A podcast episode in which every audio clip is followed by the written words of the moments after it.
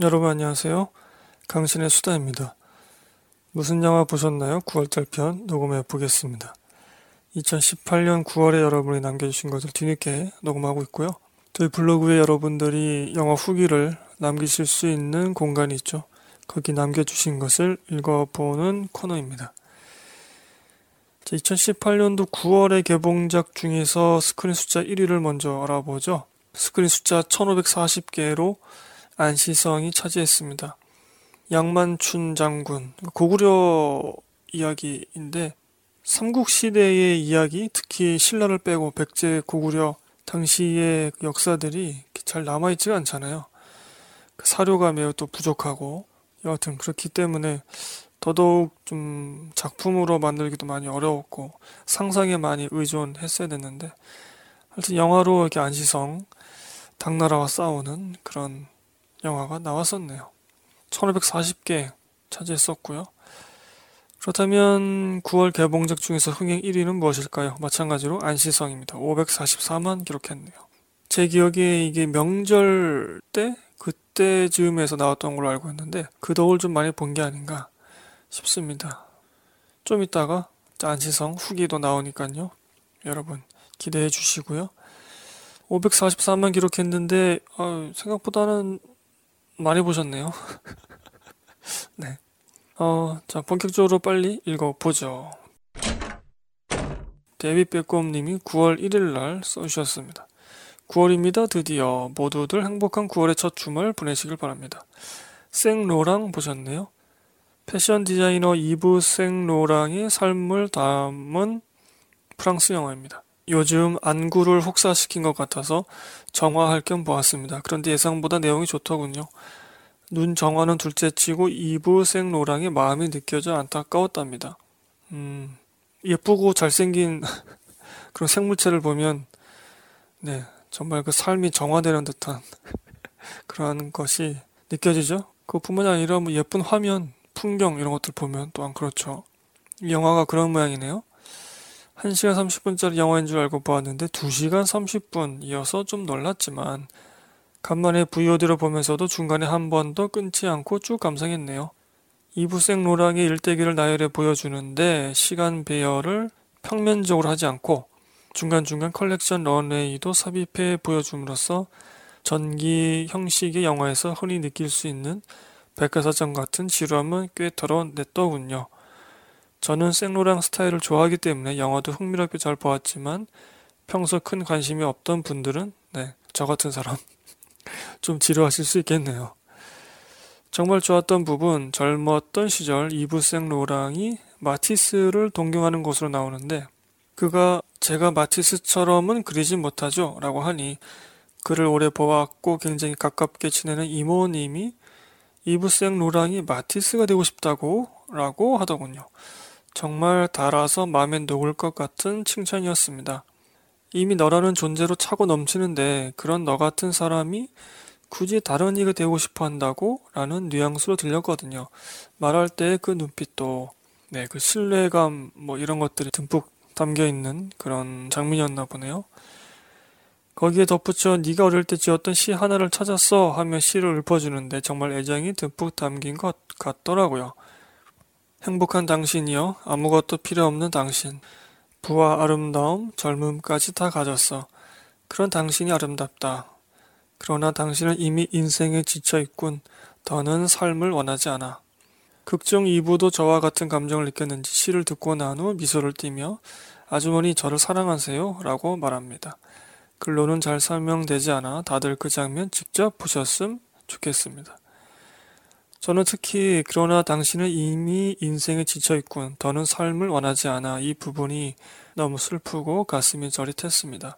아름답고 뛰어난데 본인은 그걸 모르고 힘들어하고 지쳐있고 정말 이부가 딱 저렇게 산 것 같더라고요. 그가 습관처럼 하는 행동이 있는데 한쪽 팔을 등 뒤로 뒷짐지어서 담배와 라이터를 꼭 붙잡는 전 그 모습을 볼 때마다 마음이 아프더라고요. 힘들고 괴롭지만 해내고 버텨야 하는 상황에서 정신줄 붙잡기 위한 행동으로 보였거든요. 술, 마약, 담배, 뭐라도 해야 숨이 쉬어졌을 것 같아요. 정말 실제로 다 하긴 했지만요. 물론 모든 직업군이 다 힘들지만 패션 업계에 종사하면 정말 정신건강, 몸건강 망치기 십상, 아니 안성맞춤인 것 같습니다. 이렇게 전 생로랑이 더 좋아지네요. 제가 좋아하는 프랑스 배우들이 나와서 더 좋았습니다. 가스파르 올리엘, 레아 세이두, 제레미 레니에, 루이 가렐, 레아 세이두의 연기와 분위기와 스타일과 외모 다 좋아하거든요. 크크. 그리고 가스파르 올리엘 배우 연기 굉장히 잘하고 거기에다 외모까지 작품입니다. 감히 말씀드리건데 취향 따위는 타지 않을 외모라고 생각합니다. 본래 정말 아름다운 걸 보면은 내 취향에 맞냐 안 맞냐 같은 사사로운 것은 생각나지도 않는 법이니까요. 이 작품에서는 머리 모양과 안경 때문에 좀 많이 가리긴 했지만 자비의 놀란 감독의 단지 세상의 끝을 보시면 클로즈업으로 상세히 감상하실 수 있습니다. 네. 아름다운 생명체는 클로즈업해서 봐야죠. 어, 데이비 브꿈님이 눈과 마음을 정화하신 생로랑 영화 읽어 보았고요. 수지님이 살아남은 아이 보시고 써주셨네요. 하나뿐인 아들이 물가에서 친구를 구하고 죽었다. 그런데 느릿느릿 상처를 치유해 가던 부모들이 아들이 구한 그 친구를 만나게 된 이후의 상황을 그리는 영화입니다. 최무성 배우, 김여진 배우가 부모 역할을 합니다. 아들 친구 역할을 한 어린 배우도 훌륭했습니다. 찾아보니 성유빈 배우라고 하네요. 성유빈 배우가 이 영화로 음, 뭐 상도 받지 않았었나요? 새 주인공의 연기력 조화가 감당하기 힘든 슬픈 주인공의 감정을 관객에게 눈물로 강요하지 않고 차분하게 이끌어갑니다. 중후반 이후 약간 빠르고 극단적인 전개가 살짝 좀 아쉽지만 전체적으로 훌륭한 영화였다고 생각합니다. 영화에서 웃는 표정이 거의 나오지 않는데 중반부 아주 잠시 웃음 짓는 주인공들의 모습이 나와서 아, 그 웃음 미소들이 얼마나 고맙던지요. 블랙리스트에 올라서 오랫동안 고전한 김여진 배우에 대한 의리로 보러 갔다가 오랜만에 가슴 아프지만 잔잔한 기억에 오래 남아있을 만한 영화 한 편 접하게 되었네요. 120여 분인데도 괜찮았고요. 신동석 감독 다음 작품도 눈여겨보렵니다. 이렇게 써주셨네요. 어, 저도 이 영화 아직 보진 못했는데 네, 당시에 좀 음, 그 인디 영화계 쪽에서는 좀 유명한 그런 영화였던 걸로 알고 있습니다. 못 보신 분들 보시면 좋을 것 같고요. 9월 4일날 보리 대 맥켄로 보셨네요. 데이비 베컴님 후기입니다. 올 봄에 극장 개봉했는데 이제서 보았습니다. 개봉 당시 너무나도 보고 싶었는데 결국 컴퓨터 앞에서 감상했네요. 일단 추천드립니다. 모든 분들이 즐기실 수 있는 작품입니다. 테니스를 잘 모르시더라도요. 윈블던 대회에 우승컵을 놓고 두 명의 명선수가 엄청난 체력과 존경스러운 정신력으로 진검 승부를 펼치는 내용입니다. 어, 보리 선수는 최초로 윈블던 5연패를 눈앞에 둔 코트 위에서 어떠한 일이 벌어져도 얼음 같은 포커페이스를 유지하는 스웨덴 스타 선수이고 자기 절제력이 뛰어나고 강박적 성향을 가지고 있다고 하네요. 그리고 맥켄로 선수는 무섭게 떠오르는 신예이고 코트 위에서마저 매번 불같은 성질을 다 드러내는 타고난 동물적 감각의 미국 악동 선수라고 합니다. 이렇게 얼핏 보면 전혀 다른 성향을 가진 두 선수의 생활, 인간관계, 연습 방식, 경기 스타일 등을 비교 대조해 가며 두 사람이 갈망하고 두려워하는 것이 무엇인지 보여주는 것 같은데요. 조금 더 들여다 보면은 그 근원은 같은 데에 있더군요. 본디 가지고 있는 성질도 두 선수 매우 비슷하고요. 단지 그것을 어떻게 표출하냐의 차이였던 겁니다. 아무리 냉정하고 차분하더라도 그 승부욕 그것이 굉장하겠죠. 그러니까 뭐 그렇게 큰 대회에서 연속해서 우승을 차지했던 거겠죠. 아, 초중반부는 두 선수의 겉으로 드러난 성향 차이를 중점적으로 보여주고 중후반부터 본격적으로 그 문제의 결승전 빅매치를 보여주는데 와우 두 선수 모두 점점점 존경합니다. 한 일곱 번의 매치 포인트를 그렇게 이성적으로 흘려보내고 마치 없었던 일인 양 계속 플레이를 할 수 있단 말인가요? 그리고 또 그 정도로 유명하고 대단한 선수를 상대로 그렇게 미친 듯이 실력 발휘를 할 수가 있는 건가요? 경기를 보고 진심으로 감복했습니다. 직관했더라면 심장 터져 나갔을 것 같아요. 영화를 보면서도 제 심장 박동이 제대로 느껴지더라고요. 제가 경기를 뛰는 것도 아닌데 말입니다. 모두 모두 감상하셨으면 좋겠습니다. 보는 것만으로도 내가 살아있다는 게 느껴진답니다. 아, 물론 영화 자체도 완성도 높습니다.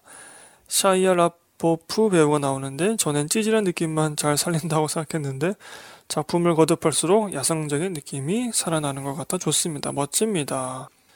어, 수지님이 답글로 테니스 보는 것만 엄청 좋아하는데 데이비 베컴님 추천을 보니 막 이 영화 보고 싶어집니다. 네, 정말 재밌게 써주셨네요. 저도 아직 이 영화 보질 못했네요. 음. 요즘에 이렇게 못 본 영화가 왜 이렇게 많은지 강신 영화제 준비하면서 지금 영화를 몰아보고 있는데 어, 영화 몰아보는 것도 지치더라고요. 네, 요즘은 조금 쉬고 있습니다. 그리고 그 영화들이 다 뭐 훌륭하고 재밌고 그러면 상관없는데 어떤 영화들은 지루한데 끝까지 또 봐야 되니까. 아, 얼마 전에는 그 아이리시맨을 봤습니다. 제가 그것도 굉장히 긴 영화잖아요. 200분이 넘어가는 영화인데 정말 재밌게 봤어요. 개인적으로 아직 못 보신 분들을 한번 찾아서 보시면 좋을 것 같습니다. 초반에는 좀 지루한데 로버트 드니로하고 알파치노 배우 나오고 또 조페시 배우도 나오고 어 그 연기 내공이 가득 차 있는 배우들이 정말 훌륭한 영화, 훌륭한 시나리오, 훌륭한 배역을 만났을 때 어떠한 그 실력을 보여주는가, 아 그걸 아주 확실하게 볼 수 있는 영화 작품이었습니다. 자, 데이비 백곰님이 어, 댓글로 저에게 물어보신 게 있네요. 강신혜 수다님 저 여쭤보고 싶은 게 있는데 방송 한 편 만드시는데 대략 몇 시간 정도 쓰시나요? 자, 그 밑에다가 답글을 써놨네요. 그럼 읽어보죠. 영화 감상 시간과 머릿속 구상 시간을 빼놓고 생각을 해본다면 녹음 내용과 자료, 조사 정리하는데 한 2시간 정도? 녹음은 한 1시간 정도 하고요. 이게 원본이죠. 여기서 보통 한 20분, 30분 정도 삭제한 게 편집본이고 그리고 이제 1차 편집한 건 이제 가편집인데 그 가편집은 이제 노이즈, 뭐 blank 그리고 틀리고 버벅거리는 부분을 삭제하고 이제 듣기 편한 그런 위주로 편집을 하는 걸 이제 가편집이고 요거는 이제 보통 원본이 한 3배, 4배 시간이 들어갑니다. 그러니까 원본이 뭐 1시간짜리다 그러면은 3시간, 4시간 걸리는 거죠. 최종 편집 은 이제 효과음 집어넣고 뭐 음악 선별해서 삽입하고 최종 검수 제가 뭐 틀린 부분이라든가 혹은 이제 너무 치우친 주장 다양한 분들이 듣기에 좀 불편하실 수 있는 부분들 이런 것들 다 자르죠. 그래서 보통 가편집본의 두세 배 시간이 걸립니다. 뭐 가편집본이 40분이다 그러면 거기에 두세 배 시간이 소요됩니다. 그리고 이제 블로그 방송편의 페이지 작성하는데 1시간 정도 걸립니다. 추가 보안 설명 때문에 어, 참고로 이벤트 방송편이나 그러니까 강신의 영화제 같은 그리고 무슨 영화 보셨나요? 이 코너 방송편은 이거보다 한 3배 이상 더 듭니다. 분량이 더 길기 때문에. 네. 근데 이거는 제가 잘못된 방식을 고수해서 그래요. 원고를 써놓고 녹음하면 이거보다는 조금 한 2분의 1 정도로 시간이 줄어듭니다. 제가 좀 잘못된 방식으로 녹음하기 때문에 이렇게 오래 걸리는 거고, 다른 분들은 이렇게까지 안 하시잖아요. 거의 효과음 좀 집어넣고 원고 읽고 뭐 그대로 거의 올리시는 걸로 저는 알고 있는데 근데 그렇게 해도 별 문제가 없는 거죠. 그분들은 또 혼자 방송하는 팟캐스트의 어려운 점은 혼자 떠들어야 되니까 많이 떠들어야 됩니다. 혼자 그리고 또 재미도 없고 어 저라는 사람 자체가 재미가 없는데 거기다 혼자 떠드니까 더 재미없는 거죠. 근데 뭐 게스트가 좀 많이 있거나 이제 패널들이 많이 있는 방송, 뭐 두세 명이 녹음하는 방송은 재밌잖아요. 서로 막 얘기하고 농담 치고 막 어, 다양한 의견들 하나의 방송편에 담겨 있고 재밌죠. 시간 가는 줄 모르고 또 분량도 쉽게 나오고 자 그렇습니다. 여기까지 데이비 백꿈님이 보신 보리 대 맥켄로 테니스 영화였고요. 에나닉스님이 9월 6일날 써주셨네요. 안녕하세요, 강신희님. 5년 동안 살던 집을 떠나서 서울에 온 지 30년 만에 다른 구로 이사를 가게 되어서 정신이 없네요. 어, 예전에 저랑 같은 구에 사셨던 걸로 알고 있었는데 2018년 9월 달에 다른 구로 이사 가셨나 보네요. 그렇다고 멀리 간 건 아니고 바로 옆 구이긴 하지만요. 제가 자주 가는 극장이 걸어서 가도 될 만큼 가까워져서 좋긴 한데 정리하느라 뭐 하느라 바빠서 정작 영화는 거의 못 보고 있네요. 어쌔신 더 비기닝 보셨네요? 원 제목은 아메리칸 어쌔신인데 한국 개봉하면서 어쌔신 더 비기닝으로 바뀌었네요.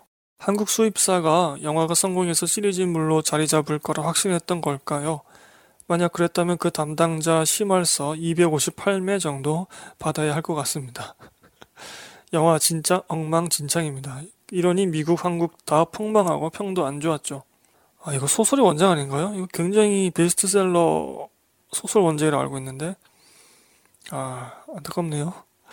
이슬람 테러 집단에게 약혼녀를 살해당한 평범한 남성이 복수를 위해서 개인 훈련, 독자 대테러 작전을 수행하다가 아 혼자서 진짜 국가기관에 포착돼서 스카웃 된 후에 최정의 암살자가 된다는 쓰는데도 욕 나오는 줄거리의 영화입니다. 뭔가 좀 환타지가 들어가는군요. 아무리 잘 싸우고 복수심에 눈이 멀었다 해도 평범한 일반인이 그리 쉽게 제임스 본드, 존 윅이 된다는 것 자체부터 말이 1도 안 돼요. 영화 보는 내내 집중 불가할 뿐더러. 그러면 액션이라도 좋아야 하는데 액션 연출도 고리타분하고 19금 영화면 좀 더 화끈해도 될 텐데 어중간합니다. 주조연 배우들의 연기도 식상 그 자체고요. 뭘 해도 간지나는 마이클 키튼 형님도 멋있지 않습니다. 또 경악을 금치 못할 정도의 조악한 CG가 영화 후반에 등장하는데 이게 헐리우드 대형 제작사가 제작한 영화가 맞나 싶을 정도입니다. 이거 뭐 글로만 들어도 벌써 이거 폭망 영화인가 싶네요. 예고편은 그래도 좀 괜찮게 나왔던데 아쉽네요. 자 카메라를 멈추면 안 돼. 비교 감상 해 보겠습니다. 요거 저희 2018년도 강신 영화제에서 어, 수상한 영화네요. 신길 오빠님이 먼저 보고 써주셨네요. 요즘 영화관에 자주 안 가는데 간만에 웃으면서 영화 보고 나왔습니다. 초반 롱테이크로 나오는 B급 좀비 영화 30분만 잘 버티고 보면 자잘한 개그들이 팡팡 터집니다.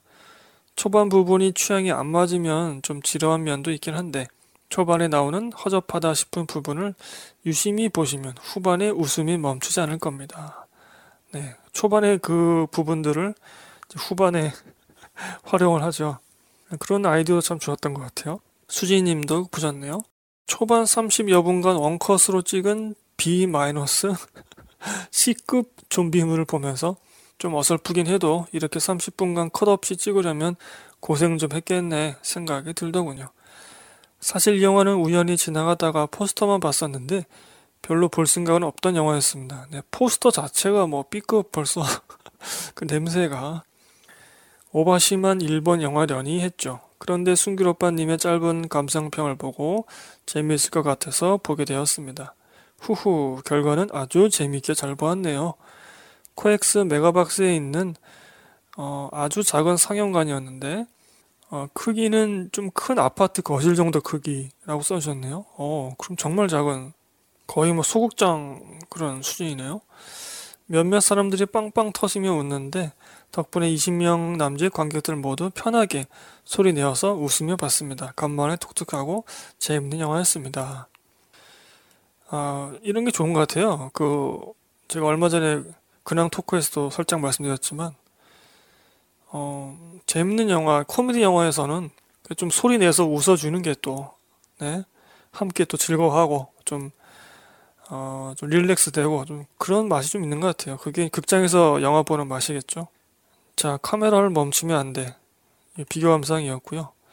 저도 이거 추천합니다. 근데 약간 좀 진입 장벽이 좀 있어요, 이거. 어, 저는 그 후반에 좀 빵빵 터지는 그 부분도 그 일본 특유의 좀 호들갑 떠는 그런 느낌이 좀 있잖아요, 후반에도.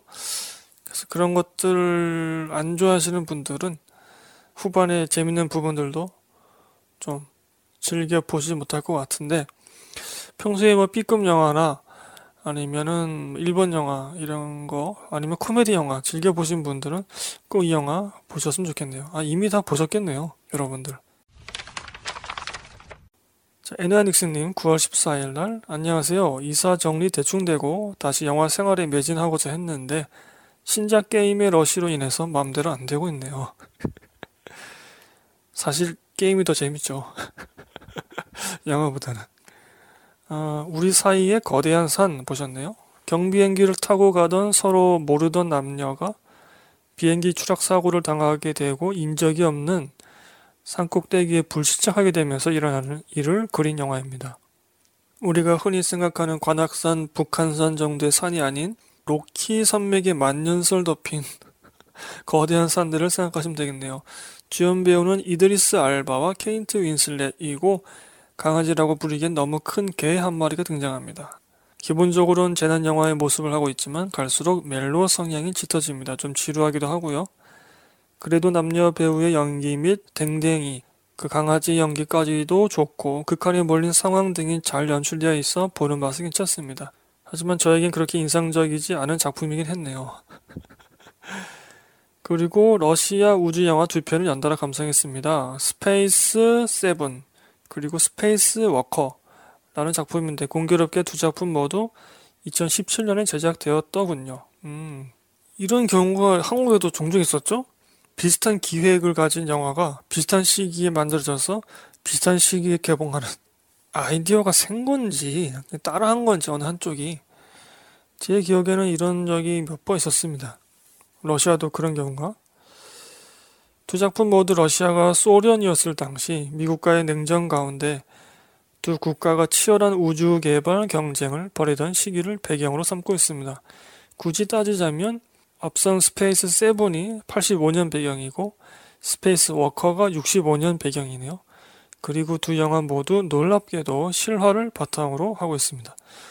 러시아 국뽕이 미칠 듯 첨가된 영화들임을 감안해도 실화라는 게 안 믿기질 정도로 극적이더군요. 확실히 영화가 현실을 따라가지 못하는 거죠.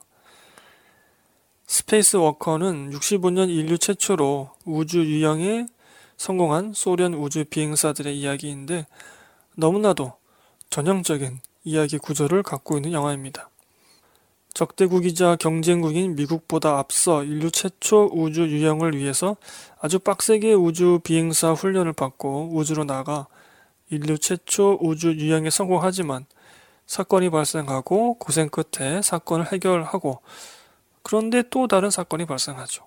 지구에서 기다리는 부인과 아이는 애가 타고 관제센터의 사람들은 의견 대립을 일삼으나 꿋꿋이 우주 비행사들을 믿어주는 센터장이 교통 정리를 하고 우여곡절 끝에 결국 지구로 귀환했으나 예상 착륙지를 한참 벗어나 착륙하게 되고 여러 사람들의 간절한 바램 플러스 조국에 대한 충성심으로 결국 우주 비행사 구조 성공. 관제센터 환호, 센터장 안도의 한숨, 그리고 쿨한 척 한마디. 드디어 가족과 상봉 해피엔딩. 뭐 이런 영화입니다. 아마 대충 감이 오리라 믿습니다. 딱 윤제균 감독의 영화를 생각하시면 됩니다.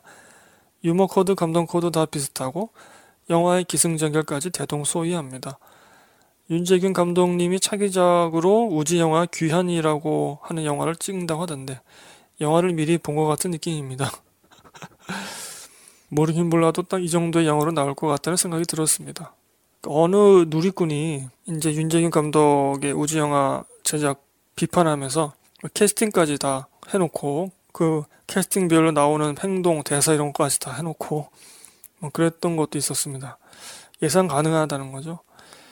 임준희 감독 이 영화 접었지 않나요? 제가 알기로는 그렇습니다. 그리고 다른 분이 그 우주 영화 하는 거는 계속 진행되고 있는 걸로 알고 있어요. 이것도 이제 두 쪽이 거의 동시에 이제 진행을 했었죠. 한국에서도. 음, 다만 과거 우주 개발의 역사 고증이 잘 되어 있어서 교재 부재로 생각하고 보면 참 좋을 것 같긴 했습니다. 또 러시아의 특수 효과 수준은 상당하더군요. 그래비티와 견주어도 전혀 어색하지 않은 특수 효과를 보여줍니다. 스테이션 7으로 넘어오겠습니다. 이 영화가 스페이스 워커보다는 좀 더 괜찮았습니다. 주연 배우도 더 멋있고요. 리바이어던에 출연했던 블라드미르 부도비첸코프라는 배우가 주연인데 상당히 멋있습니다. 러시아어도 완전 멋있게 들리고요. 제가 남자 배우는 약간 마초 스타일을 선호합니다. 완성도에 있어서도 스테이션 7이 어, 보다 사건에만 집중해서 산만하지 않고 더 좋았습니다. 1985년 소련의 우주정거장 하나가 유성에 의해서 구동 불가 상태가 되고 이 정거장을 수리하거나 회수하기 위해서 두 명의 우주 비행사가 지구에서 출발하게 됩니다. 넉넉한 시간을 두고 많은 인력을 투입해 수리 혹은 회수를 할 수 있었지만 역시나 미국이 챌린저호를 발사해서 우주 정거장을 수리하려고 해서 러시아는 무리를 하며 정예 우주 비행사 두 명을 급파하게 됩니다. 뭐 스페이스 워커도 그렇고 미국과의 경쟁이 참 대단했구나 하는 생각이 들더군요. 좋게 생각하면 이 냉전 속 경쟁으로 인해 우주 과학이 비약적으로 발전하긴 했지만요. 챌린저호는 다가오고 공기는 떨어져가고 크렘린에서는 미사일 요격을 하니 마니 관제 센터에서도 살리니 마니 할 때 역시나 든든한 관제 센터장님이 shield 쳐주죠. 절체절명의 순간에서 드디어 정거장 수리 완료. 옆에서 지켜보던 챌린저호에서 미국 우주 비행사들이 엄지척을 해줍니다.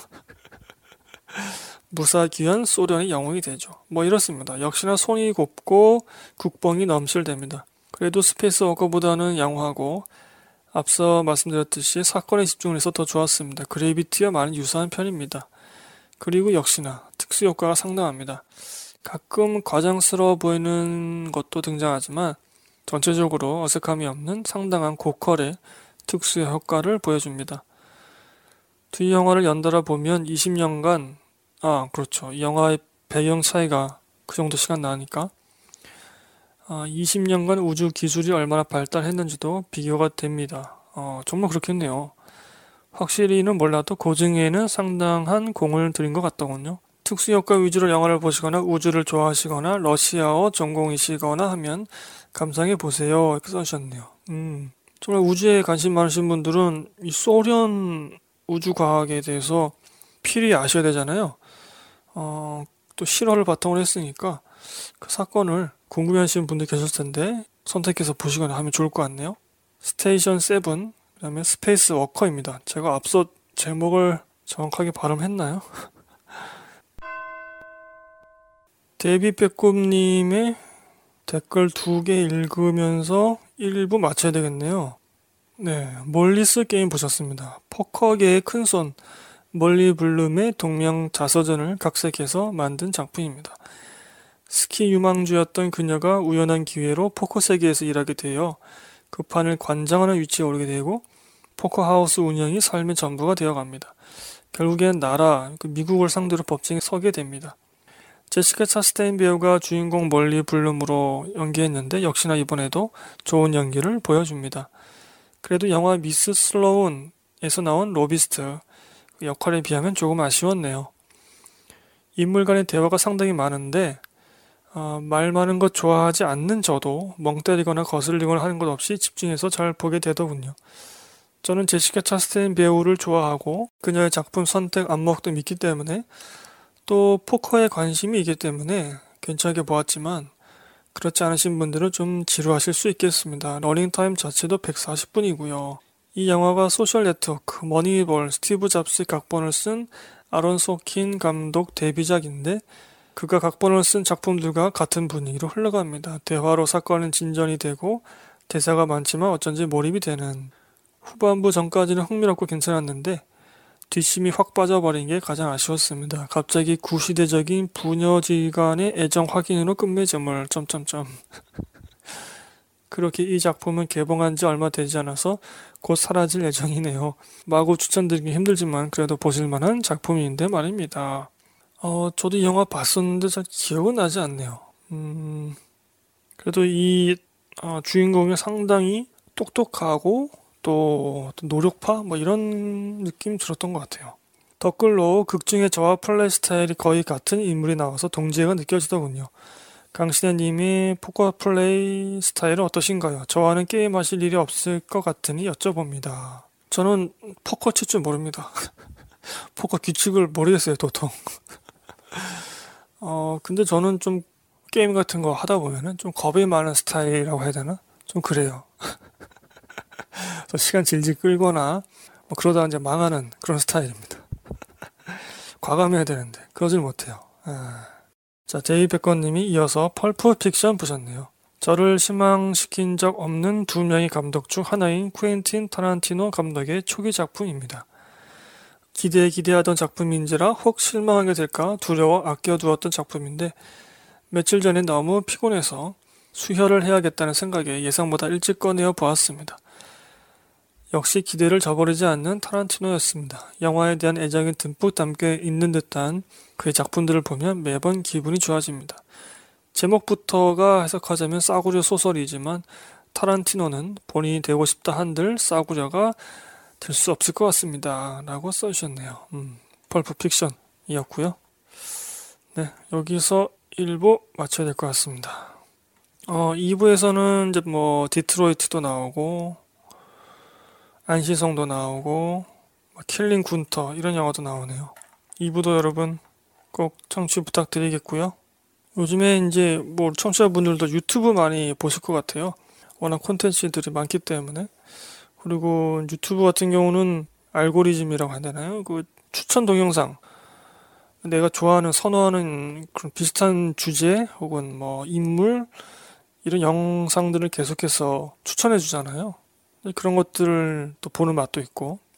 음악 같은 거를 이제 만약에 유튜브로 듣는다 그러면 그 음악의 취향? 스펙트럼을 좀 넓힐 수 있는 거죠. 유튜브 같은 거를 저도 종종 보는데 저희도 이제 유튜브 채널이 있으니까 그 매일매일 올리는 그런 유튜버가 있어요. 거의 매일. 와, 정말 대단하다 싶으면서도 그 날마다 좀 기대를 하게 되더라고요. 그 패턴은 거의 일정해요. 영상 제작, 기획 이런 패턴 일정한데 매일매일 올리다 보니까 그냥 뭐 습관처럼 찾아보게 되고 또 즐기게 되고 또 팬이 되고 그러더라고요. 그렇게 해야 되는 것 같아요. 요즘 시대에는. 음, 저희는 뭐 한 달에 한 번 올리고 막 그것도 막 개봉작도 아니고 1년 아, 전거 막 올리고 막 하니까 이게 좀 반성이 되기도 했습니다. 음. 지금 12월 달에 이제 기대가 되는 뭐 큰 영화들도 곧 개봉하고 작은 영화들도 이미 개봉했고 그렇습니다. 여러분들 혹시 보셨다면 저희 블로그 쪽에 오셔서 후기 남겨주시고요. 자, 여기서 1부 마치겠습니다. 2부에서 뵙겠습니다.